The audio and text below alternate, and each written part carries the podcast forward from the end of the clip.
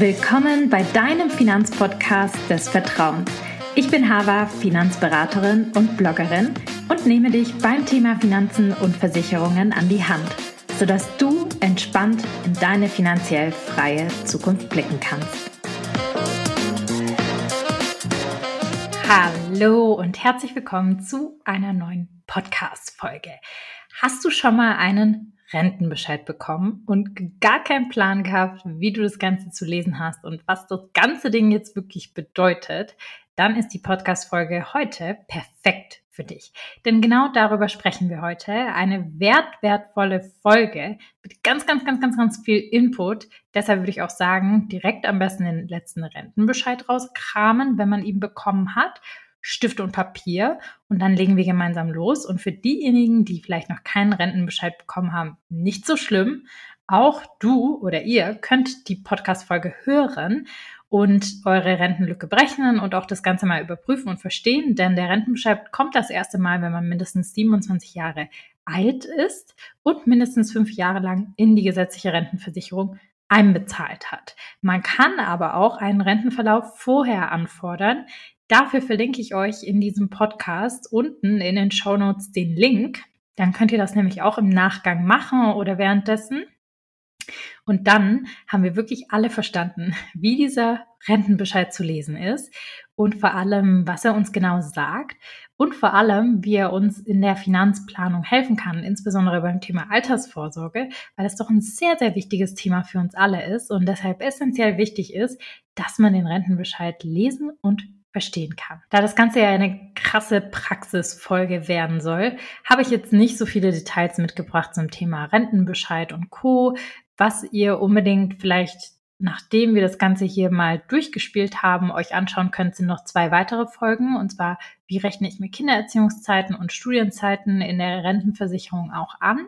Ähm, dafür gibt es zwei separate Folgen. Und ich würde jetzt direkt einen Deep Dive machen in den Rentenbescheid. Und wenn ihr jetzt den Rentenbescheid vor euch liegen habt, fangen wir mit der ersten Seite ganz oben links an. Ganz oben links findet ihr was ganz, ganz Wichtiges, und zwar eure Versicherungsnummer. Die müsst ihr auch immer, wenn ihr den Arbeitgeber wechselt und Co., die Sozialversicherungsnummer, immer weitergeben. Und die Versicherungsnummer ist für die deutsche Rentenversicherungsnummer, eure Versicherungsnummer und auch die Identifikation, wenn es in Richtung Rente geht und Co. Dann habt ihr oben rechts den Kontakt der Rentenversicherung. Das heißt, da seht ihr, welche Abteilung für euch verantwortlich ist, wo ihr eine E-Mail hinschreiben könnt, wo ihr auch anrufen könnt, falls irgendwas am Rentenbescheid nicht stimmt. Kann auch mal passieren, zeige ich euch auch. Ähm, es kommt nämlich ab 50 immer wieder einen Rentenverlauf, also wo welche Rentenpunkte quasi berechnet worden sind und insbesondere um Kindererziehungszeiten nachzuverfolgen, ob die richtig berechnet worden sind und Studienzeiten mit quasi gezählt werden, ist das ganz, ganz wichtig, dass man das Ganze einmal macht. Genau, und dann gehen wir weiter in den ersten Abschnitt. Und da finden sich schon mal ganz schön viele Informationen, weil als allererstes ist da ein Datum mit dabei.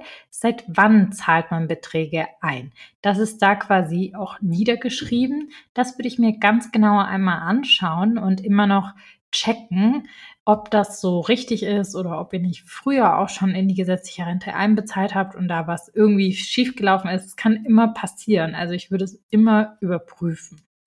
Dann seht ihr auch in dieser Zeile, wann eure Regelsaltersrente ist. Wenn man mit 67 in Rente geht, dann sollte das quasi vom Datum her stimmen. Ansonsten auch hier, wenn Fehler irgendwie mit drin sind oder so, immer direkt bei der deutschen Rentenversicherung melden. Dann kommt danach quasi nach diesem ersten Abschnitt ein ganz, ganz wichtiger Abschnitt. Also es befindet sich noch in diesem ersten Abschnitt und das überlesen immer ganz, ganz viele. Deshalb möchte ich den Satz auch einmal vorlesen. Der ist bei uns allen gleich im Rentenbescheid und zwar, bitte beachten Sie, dass von der Rente auch Kranken- und Pflegeversicherungsbeiträge sowie gegebenenfalls Steuern zu zahlen sind. Auf der Rückseite finden Sie zudem wichtige Erläuterungen und zusätzliche Informationen. Das heißt, bitte heftet diesen Bescheid nicht nur immer ab, sondern rechnet mit diesem Bescheid. Und das werden wir heute auch in der Podcast-Folge tun.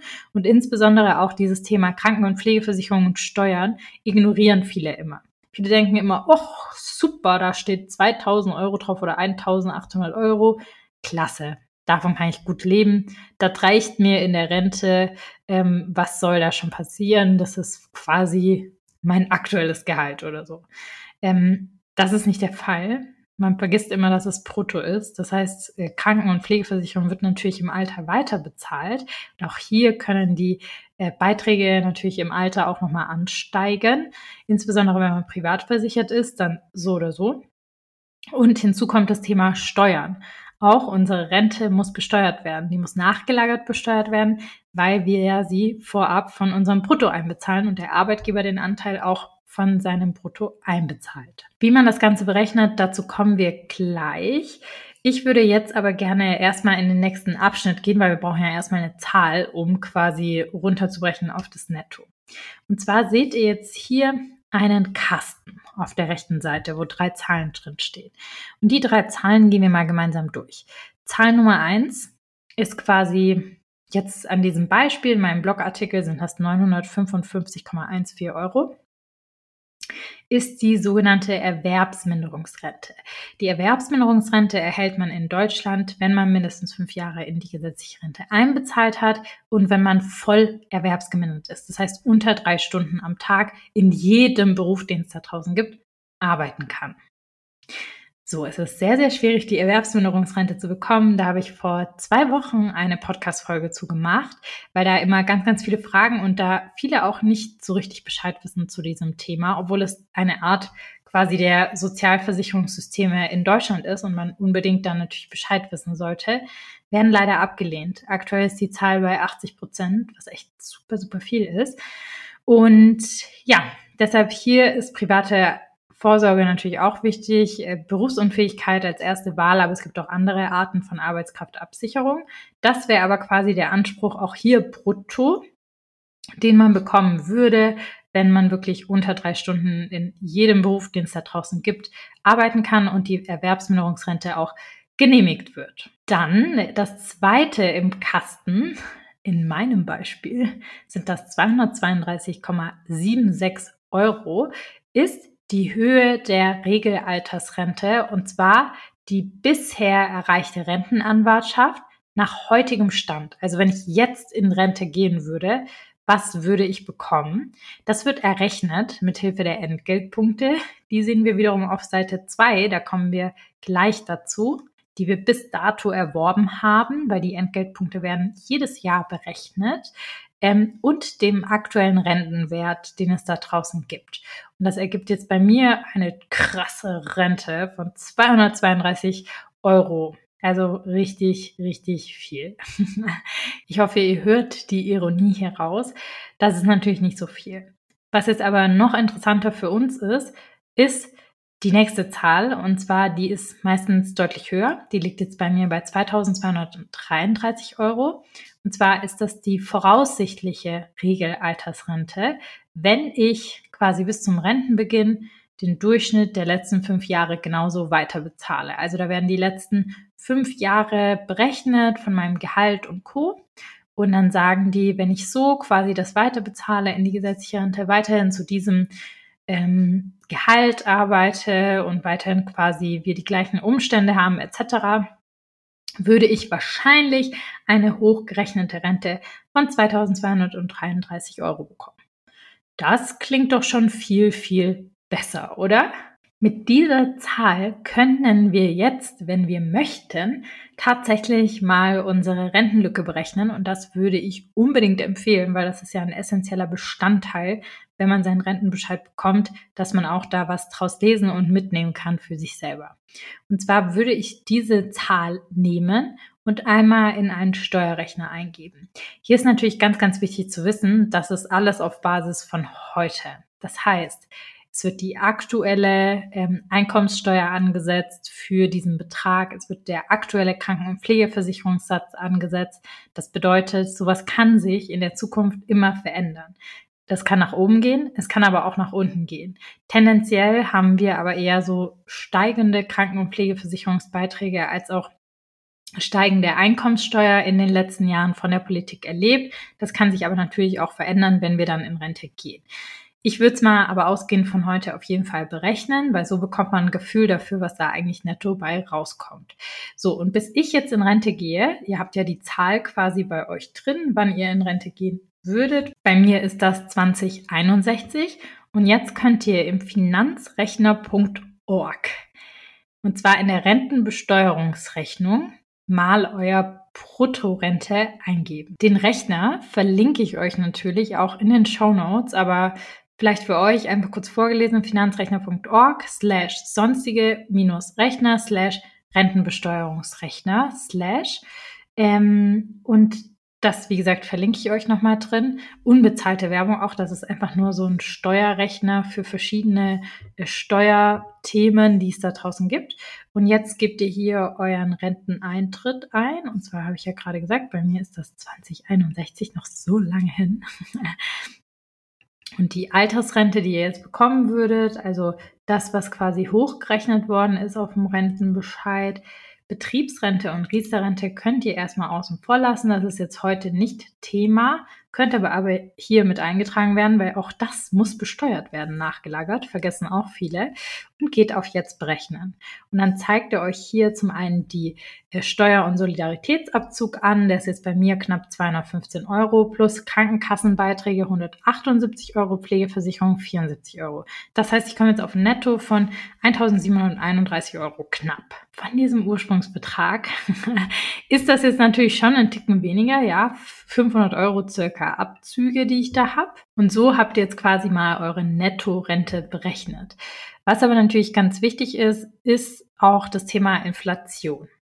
Ich würde es mal jetzt so stehen lassen, die Rente, weil wir kommen auf Seite 2 zum Thema Inflation, weil im Rentenbescheid auf der Seite 2 steht das tatsächlich mit drin, wie man die Inflation mit reinrechnet. Aber jetzt habt ihr schon mal eure Nettorente ausgerechnet, was echt super megamäßig viel ist. Jetzt gehen wir weiter im Rentenbescheid. Und zwar in den Abschnitt der Rentenanpassung. Hier liest man aufgrund zu viel Aufgrund zukünftiger Rentenanpassungen kann sich die errechnete Rente in Höhe von 2233 Euro jetzt bei mir tatsächlich höher ausfallen. Allerdings können auch wir die Entwicklung nicht vorhersehen. Ganz, ganz, ganz, ganz wichtiger Satz. Deshalb haben wir ohne Berücksichtigung der, des Kaufkraftverlustes zwei mögliche Varianten für Sie gerechnet. Und zwar wurde hier einmal ein Anpassungssatz von 1% gerechnet und einem Anpassungssatz von 2% jedes Jahr. Also was bedeutet das? Dass die Rente sich jedes Jahr quasi um ein bis zwei Prozent erhöht für euch. Was dahinter steckt, ist eigentlich der aktuelle Rentenwert, weil die Entgeltpunkte sammelt man ja und die Rente errechnet sich aus dem Rentenwert, den es dann pro Entgeltpunkt gibt in dem Jahr, in dem ihr in Rente geht. Im Rahmen von der Rentenanpassung wird der aktuelle Rentenwert jeweils immer zum Juli eines Jahres neu bestimmt und angepasst. Also wie viel man quasi pro erworbenen Entgeltpunkt bekommt. Das heißt, ja, dass die Rente steigen könnte. Jetzt ist die Frage natürlich, wie realistisch sind Rentenanpassungen? Und ich würde sagen, es kommt drauf an. Garantiert sind sie auf jeden Fall nicht. Wir hatten zum Beispiel 2004 bis 2007 wurden die Renten kaum angepasst, also keinerlei Rentenanpassungen. Das heißt, im Durchschnitt dann zu rechnen mit ein bis zwei Prozent ist schwierig. Dann gibt es aber wiederum Jahre, wie zum Beispiel von letztem auf diesem Jahr, wo die Inflation einfach so massiv hoch war, wo man dann eine Rentenanpassung gemacht hat und die dann sozusagen natürlich auch Auswirkungen auf die Rentenhöhe hat. Das Ganze ist immer so ein bisschen, ob es eine Rentenanpassung gibt und welcher Rentenwert angesetzt wird, ist abhängig von Demografie und Lohnentwicklung. Und ja, das Ganze spielt halt sozusagen eine Rolle. Was ich jetzt also an dieser Stelle machen würde, ich würde sowohl die 1% Anpassung, also den Wert, den ihr da ausberechnet bekommen habt als Rente, als auch die 2% Anpassung einmal nehmen und einfach damit auch meine Nettorente ausrechnen. Und dann habe ich sozusagen ein Best, Best-Case-Szenario mit den 2%, ein Middle-Case-Szenario mit den 1% und ein Worst-Case-Szenario mit dem, was quasi in dieser Box drin stand und kann von allen drei mal die Nettorente berechnen und hat sozusagen mit allen drei Möglichkeiten weiterzurechnen. Weil es ist halt einfach so, der Rentenbescheid ist natürlich kein festgeschriebenes Dokument. Deshalb bekommt man das ja auch jedes Jahr mit den aktuellen Zahlen, die man bis jetzt erreicht hat und wie sich die Zahlen halt auch dementsprechend dann anpassen. Das heißt, man kann halt mit diesen drei Zahlen dann sozusagen so ein bisschen eine Mitte, goldene Mitte für sich finden, wie es sich entwickeln könnte und hat mal alle drei Szenarien durchgerechnet, so wie man das in einem guten Unternehmen, sage ich auch mal, macht. Also was ist der Worst Case, was ist der Best Case, was ist der Middle Case irgendwie, der zu erwartende Case. Und dann kann man an allen drei sich orientieren und hat dann irgendwie keine böse Überraschung nach besser oder nach schlechter. So, kommen wir jetzt zum letzten Abschnitt von Seite Nummer eins und zwar der zusätzliche Vorsorgebedarf. Diesen Abschnitt lesen viele Leute, glaube ich, auch nicht, weil hier nämlich ein wichtiger Hinweis kommt, dass die gesetzliche Rente nicht ausreichen wird. Und der ist für uns alle da drin. Und zwar steht hier, da die Renten im Vergleich zu den Löhnen künftig geringer steigen werden und sich somit die spätere Lücke zwischen Rente und Erwerbseinkommen vergrößert, wird eine zusätzliche Absicherung für das Alter wichtiger. Stichwort Versorgungslücke. Bei der ergänzenden Altersvorsorge sollten Sie, wie bei Ihrer zu erwartenden Rente, den Kaufkraftverlust beachten. Das haben wir noch gar nicht mit einkalkuliert. Das heißt, wir haben noch zwei Themen, die man unbedingt machen sollte. Und zwar einmal der wichtige Hinweis, den uns auch die gesetzliche Rente gibt, dass wir unbedingt privat vorsorgen müssen und sollten. Und zum anderen, dass wir die Inflation unbedingt mit einrechnen sollten. Deshalb machen wir jetzt Folgendes. Wir drehen die erste Seite des Rentenbescheids um und gehen weiter in die zweite Seite der Renteninformation, die Rückseite der Renteninformation. Der erste Abschnitt von dieser Renteninformation jetzt auf der zweiten Seite zeigt uns, wie die Rente eigentlich berechnet wird. Und hier ist etwas ganz dick unterstrichen, und zwar die Entgeltpunkte. Und das ist ein ganz wichtiger Punkt zu verstehen. Und zwar die Entgeltpunkte werden jedes Jahr berechnet. Jedes Jahr neu berechnet. Und dieses Entgeltpunkte-Konto ist quasi das, was euch garantiert ist. Und zwar wird jedes Jahr euer Einkommen, euer Bruttoeinkommen ins Verhältnis gesetzt mit dem Durchschnittsverdienst aller Versicherten. Aktuell, 2023, war das bei 43.142 Euro. Aktuell ist es ein Ticken höher. Das heißt, wenn ihr 50.000 Euro brutto verdient habt, wird das geteilt durch die 43.142 und dann werden eure Entgeltpunkte berechnet. Man kann nicht unendlich viel in der gesetzlichen Rente ansetzen. Wenn man zum Beispiel 100.000 Euro im Jahr verdient, dann werden die nicht angesetzt, sondern es gibt eine Beitragsbemessungsgrenze. Die liegt jetzt aktuell bei knapp irgendwie 90.000 Euro. Das heißt, man kann maximal ungefähr zwei Entgeltpunkte im Jahr sammeln. Mehr geht gar nicht. Aber wenn ihr das ins Verhältnis setzt, dann werden hier draus die Entgeltpunkte gebildet. Und dann sieht man hier auch quasi in diesem zweiten Abschnitt von der Grundlagen der Rentenberechnung, wird der Entgeltpunkt mal genommen mit dem aktuellen Rentenwert. Vervielfältigt, schreiben sie. Und der Rentenwert wiederum, der verändert sich auch jedes Jahr. Der steigt, manchmal sinkt er. Das ist genau das, was wir aktuell besprochen haben. Aber der Rentenwert ist eine Unsicherheit, ein Unsicherheitsfaktor. Das heißt, wir wissen gar nicht, in welcher Höhe natürlich die Rente dann für uns ausfällt, weil ja immer die Entgeltpunkte mal genommen werden. Aber auf die Entgeltpunkte haben wir Einfluss und die können wir direkt jedes Jahr berechnen, weil die werden dann auch festgeschrieben. Es wird nicht jedes Jahr irgendwie dann das, was wir schon erwirtschaftet haben, auf die neue Bezugsgröße, auf das neue Durchschnittsentgelt genommen, sondern wirklich ähm, auf das, was in diesem Jahr Bestand hatte. Dann seht ihr nämlich im nächsten Abschnitt die Rentenbeiträge und Entgeltpunkte, was in eurem Konto quasi alles einmal ähm, aufgenommen worden ist von Ihnen, also von einem selbst und dann vom Arbeitgeber, welche Entgeltpunkte da sind, von den öffentlichen Kassen, wenn man zum Beispiel mal ähm, Arbeitslosengeld bezogen hat oder andere Themen, Krankenkasse etc., wenn man krank war, dann werden auch einem Entgeltpunkte gut geschrieben.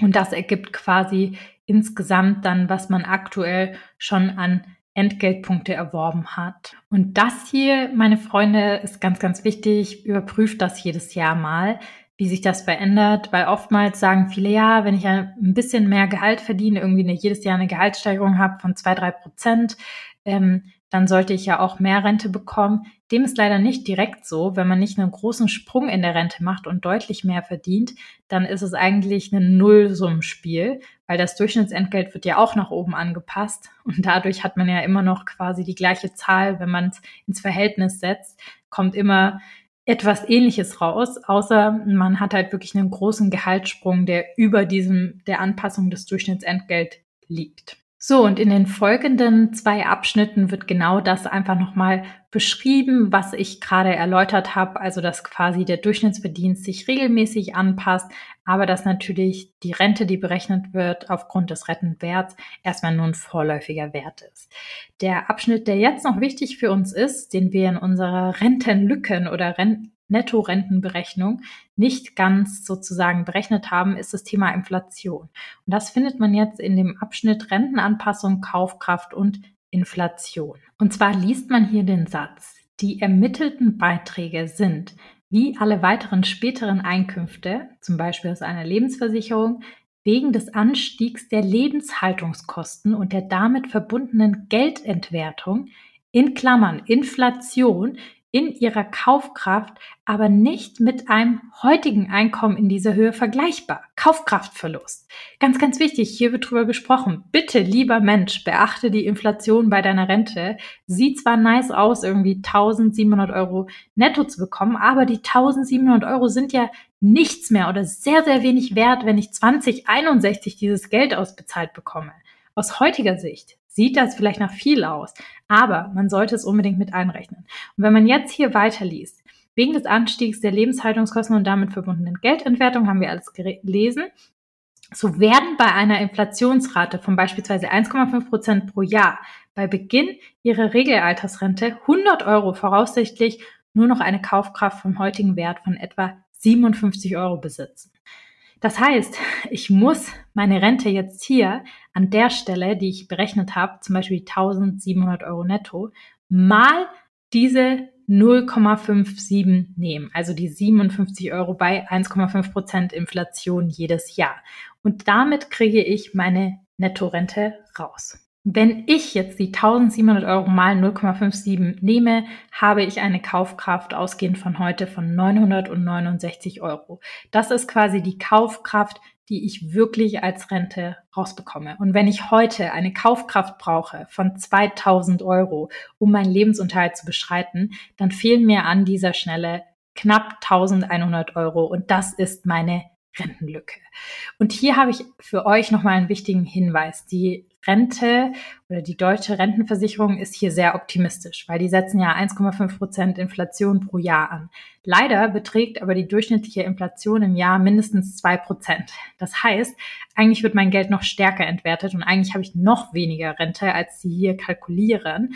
Und insbesondere in den letzten Jahren war die Inflation noch höher als diese zwei Prozent. Die lag im Schnitt zwischen vier bis fünf Prozent. Das ist fatal für unsere Rente, denn sie schmälert halt quasi, was wir uns davon leisten können. Und damit ist das halt ja noch viel, viel weniger wert. Wir können es mal ausrechnen. Ähm, das verlinke ich euch auch mal. Ich würde unbedingt auch noch mal mit einem Inflationsrechner rechnen.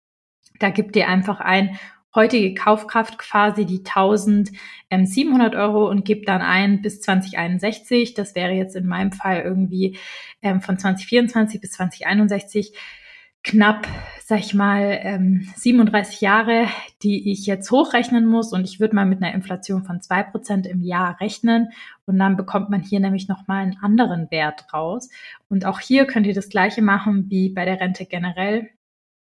Einmal die Best-Case-Inflation von 1,5 Prozent, aber davon würde ich mich verabschieden. Ja, das hatten wir noch nie im Schnitt. Wir waren immer bei zwei Prozent und einmal eben mit zwei Prozent rechnen. Und wer ganz pessimistisch ist, kann auch mal die 2,5 Prozent mit einkalkulieren, weil wir jetzt einfach die letzten Jahre eine sehr, sehr hohe Inflation hatten. Und so bekommt man aus diesem Rentenbescheid recht viel raus, was uns quasi in Zukunft einiges besagt, was wir an Rente zu erwarten haben, was wir unbedingt vorsorgen sollten und Co. Und ich hoffe, es ist auch ein Augenöffner für viele, dass die gesetzliche Rente nicht ausreichen wird. Das ist, glaube ich, so die Kernbotschaft auch nochmal zu verstehen, nachdem man den Rentenbescheid einmal so ein bisschen analysiert hat und Co. kann man jedes Jahr machen. Ich mache das zum Beispiel auch selber jedes Jahr, dass man einfach ein Money Date hat und sich das da nochmal anschaut. Und da sieht man immer wieder, warum man das Ganze macht, warum man Altersvorsorge betreuen sollte und ja, wieso das alles wichtig ist. Und ich kann es nur sagen, kümmert euch um eure private Altersvorsorge. Schaut auch, dass ihr effizient Geld anlegt, also dass ihr es zum Beispiel in ETFs investiert. Auch über eine ETF-Rentenversicherung kann man das sehr, sehr gut machen. Das ist eine super Sache für die Altersvorsorge. Da könnt ihr zum Beispiel auch gerne zu uns in die Beratung kommen könnt dafür einfach unverbindlichen Ersttermin ausmachen. Er ist immer kostenlos. Ähm, und wenn ihr da Zweifel habt oder so, dann schaut euch gerne unsere über 200 positiven 5-Sterne-Bewertungen an. Wir sind da ganz tief drin in dem Thema, machen das tagtäglich, ist unser täglich Brot ähm, und beraten euch da sehr, sehr gerne. Ja, ein Fazit aus der heutigen Podcast-Folge. Ich kann nicht so ein richtiges Fazit eigentlich heute bilden, außer dass quasi ihr den Rentenbescheid richtig lesen solltet. Und ich hoffe, dass euch die Folge geholfen hat, einmal den Rentenbescheid von vorne bis hinten wirklich komplett zu verstehen, was da eigentlich passiert und was da drin steht. Vielleicht könnt ihr es auch jemand anderem nochmal erklären oder die Podcast-Folge weiterleiten, weil ich denke, dass sie für jeden relevant ist. Und ich hoffe, dass ihr mitgenommen habt, dass die gesetzliche Rente nicht ausreichen wird und dass es unbedingt super megamäßig wichtig ist, dass wir alle privat vorsorgen und die ganzen Unsicherheitsfaktoren von der gesetzlichen Rente das Ganze natürlich noch unsicherer machen, was wir da rausbekommen. Deshalb private Altersvorsorge ist unerlässlich und super wichtig. Der erste Schritt ist mal auszurechnen, was für eine Nettorente man zu erwarten hat mit einem Best, Worst Case und Middle Case Szenario. Und dann kann man da weiter in die Planung gehen und zum Beispiel sich das Thema ETF-Rentenversicherung anschauen. Ähm, wenn ihr da nochmal euch einlesen wollt, dann verlinke ich da auf jeden Fall nochmal Podcast-Folgen dazu. Für heute würde ich sagen, haben wir genug gelernt und wieder genug aufgenommen.